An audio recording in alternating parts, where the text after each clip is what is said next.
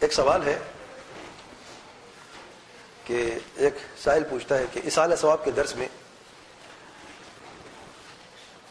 میں نے جو بیان کیا تھا اسال ثواب کا شرعی طریقہ، اس کے تعلق سے یہ سوال ہے کہ ایک شادی شدہ شخص جس کی بیوی فوت ہو چکی ہے اور اس کی کوئی اولاد بھی نہیں ہے تو کیا اس کے لیے سال ثواب کا صرف دعا ہی باقی رہے گی کوئی اور طریقہ نہیں رہے گا؟ پہلی بات یہ ہے کہ دعا بڑا عظیم ذریعہ اصال ثواب کے لیے اور سب سے زیادہ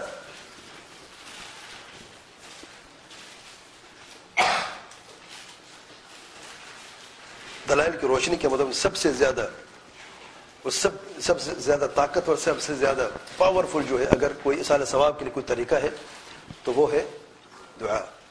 واللہ۔ اللہ تعالیٰ کے پیارے پیغمبر صلی اللہ علیہ وسلم فرماتے ہیں، الدعاء هو العبادہ دعا ہی عبادت ہے۔ اور جتنا دعا کی اہمیت ہے، اتنے ہی لوگ اسے نظر انداز کر چکے ہیں۔ علم رحم اللہ سبحانہ وتعالی۔ میرا بھائی، دعا کافی ہے۔ اور دعا سب سے زیادہ آسان ہے۔ اصال ثواب کے لیے سب سے زیادہ آسان طریقہ دعا کا ہے۔ اس کے لیے نہ تو آپ کو خاص جگہ کی ضرورت ہے، نہ پیسوں کی ضرورت ہے، نہ ہی وضو کی ضرورت ہے۔ آپ جس حالت میں ہیں، جس جگہ پہ ہیں، اٹھتے، بیٹھتے، لیٹتے، کہیں پر بھی آپ دعا کر سکتے کہ نہیں؟ اچھا دوسری بات، اسی تعلق سے نماز جنازہ کیا ہے؟ میت کے لیے کیا ہے؟ کہ نماز جنازہ پیسے بھی دیا کرتے ہیں کوئی؟ اس سے کیا ثابت ہوتا ہے؟ کہ دعا کتنی بڑی اہمیت ہے کہ مرنے کے بعد جو سب سے پہلا کام کیا جاتا ہے مرنے کے لیے ہماری طرف سے اور اس کے لیے سب سے آخری کام ہوتا ہے دنیا سے دنیا سے جاتے ہوئے کیا کیا چیز ہے؟ نماز ہے، نماز جنازہ۔ نماز جنازہ پوری دیکھ لیں کیا دعا ہے کہ نہیں؟ صورت الفاتحہ، دعا ہے، درود، دعا ہے۔ اور جو دعا ہے وہ دعا ہے۔ تو دعا سب سے عظیم ہتھیار ہے واللہ۔ اور سب سے زیادہ طاقتور اگر اصال ثواب کے لیے کوئی چیز ہے، وہ دعا ہے۔ دوسری بات، اگر اس شخص کی اولاد کوئی نہیں ہے،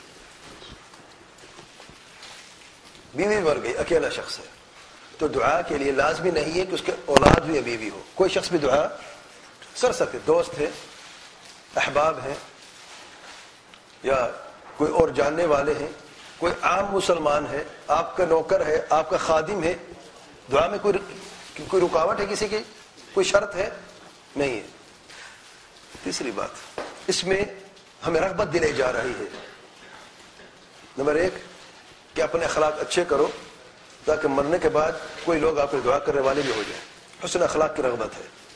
نمبر دو، جس حدیث میں آیا ہے اصال ثواب کی جو حدیث میں نے بیان کی تھی، کہ جب انسان مر جائے تو اس کا عمل منقطع ہو جاتا ہے سوائے تین چیزوں کے۔ صالح اولاد پہلے نمبر پہ صدقت جاریہ۔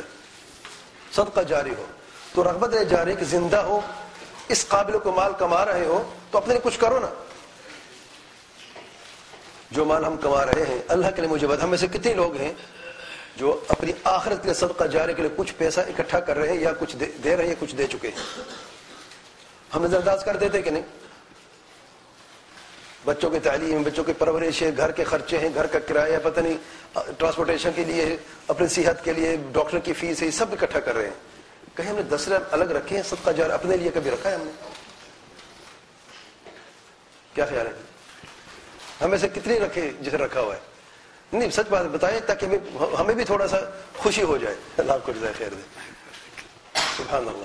اگر آپ کسی پوچھیں، نائنٹی نائن پرسینٹ لوگ نہیں کرتے، پرواہ نہیں کرتے۔ تو رغبت ہے، صدقہ جاری کے لیے اپنے لیے کچھ کرو، ابھی سانس جاری ہے، کچھ کرو، تھوڑا سا ہو کوئی حرج نہیں ہے۔ مسجد میں اگر آپ نے تھوڑا سا دے دو صدقہ صدقہ جاری آپ کے کنویں کی کئی ایسے واللہ شہر ہیں۔ پاکستان میں، انڈیا میں دنیا کی کسی بھی مسلمان ملک میں آپ دیکھیں، لوگ پانی کو ترستے ہیں۔ آپ نے کنواں کو دعا لیا ہے۔ وہاں سے اگر جانور بھی پیتا ہے، جانور، اس کنویں سے۔ مسلمان کی صرف نہیں، مسلمان۔ اگر جانور بھی پیتا ہے، آپ کو مرنے کے بعد آپ کو صدقہ جاری ہے واللہ۔ جب تک وہ پانی جاری ہے مرنے کے بعد بھی آپ کو اس کا فائدہ مل رہا ہے۔ تو صدقہ جاریہ ہے۔ اگر اولاد نہیں ہے، بیوی بھی نہیں اکیلا انسان ہو، یہ کسی کے ساتھ بھی ہو سکتا ہے کہ نہیں؟ تو رغبت دلائی جا رہی ہے کہ اپنی ابھی ابھی سے کچھ کرو۔ اچھا علم منتفع بھی ایسے نفع بخش علم جسے، ایسے جسے نفع اٹھایا جائے۔ ہم میں سے کتنی ہیں جو خود علم حاصل کرنے کے لیے جستجو رکھتے ہیں؟ کتنی ہیں جو خود تو عالم نہیں ہے، لیکن علماء سے دوستی رکھتے ہیں۔ کتنی ہیں جو طالب علم ہے، کتنی ہیں جو طالب علم تو نہیں ہے، لیکن علم کی نشو اشاعت میں تھوڑا سا ساتھ بھی دیتے ہیں۔ چاہے فزیکل ساتھ کیوں نہ ہو، صرف پیسوں کی بات نہیں ہوتی۔ فزیکل ساتھ کسی علم کی نشر و نما میں ایک پومفلیٹ چھپتا ہے۔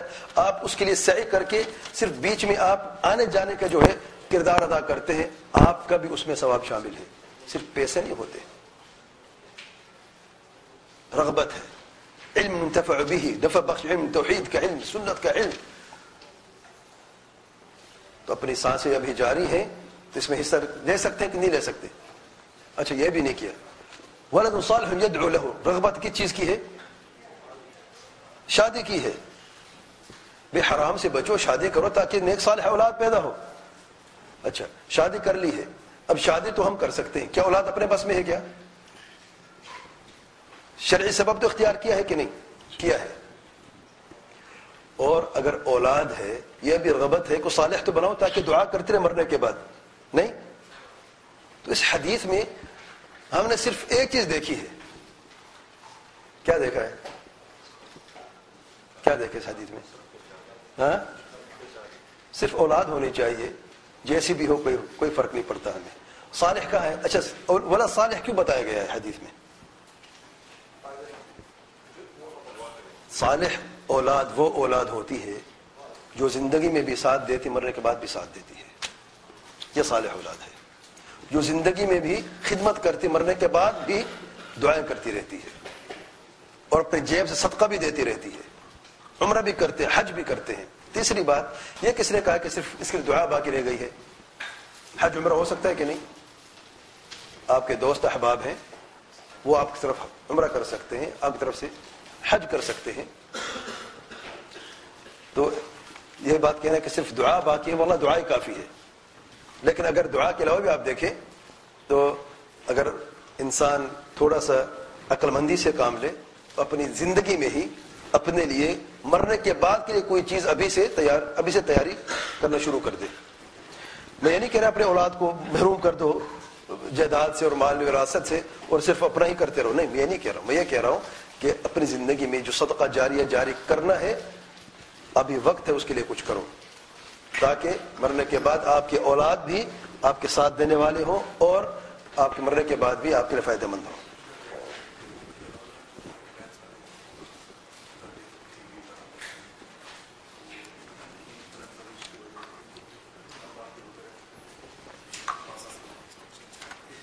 بھائی کہ سوال ہے کہ اگر اولاد صالح نہیں نکلی۔ والدین نے اچھی تربیت کی بڑی کوشش کی ہے، لیکن اولاد صالح نہیں نکلی۔ تو کیا والدین کو اس کا گناہ ملے گا؟ نہیں ملے گا گناہ والدین کو۔ اگر والدین نے اللہ سے ڈرتے ہوئے صحیح تربیت کی ہے، قرآن سنت صحیح منہج کے مطابق کی ہے، اللہ سے ڈراتے رہے تقوا پر اپنے بچوں کو پالا ہے، پوسا ہے، اللہ اللہ تعالیٰ کے ڈر ان کے دل میں ہمیشہ ڈالتے رہے ہیں اور صحیح راستہ دکھاتے رہے ہیں۔ اولاد بگڑی ہوئی نکلی۔ دیکھیں، دلوں کی ہدایت انسانوں کے بس کی بات نہیں ہے۔ اللہ تعالیٰ فرماتے ہیں ان نقلا من احببت. اے میرے پیارے پیغمبر صلی اللہ علیہ وسلم، آپ جس کو چاہیں ہدایت نہیں دے سکتے۔ جس کو آپ پسند کرتے اسے ہدایت نہیں دے سکتے۔ تو دلوں کی ہدایت اللہ تعالیٰ کے ہاتھ میں ہے۔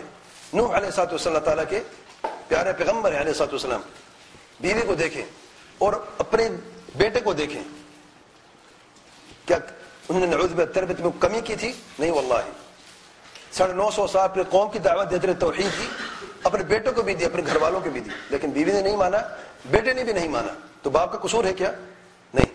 ہاں باپ کی تب پکڑ ہوگی، ماں کی تب پکڑ ہوگی جب اپنے بچوں کی صحیح تربیت نہ کرے۔ اور ان کو ویسے چھوڑ دیا۔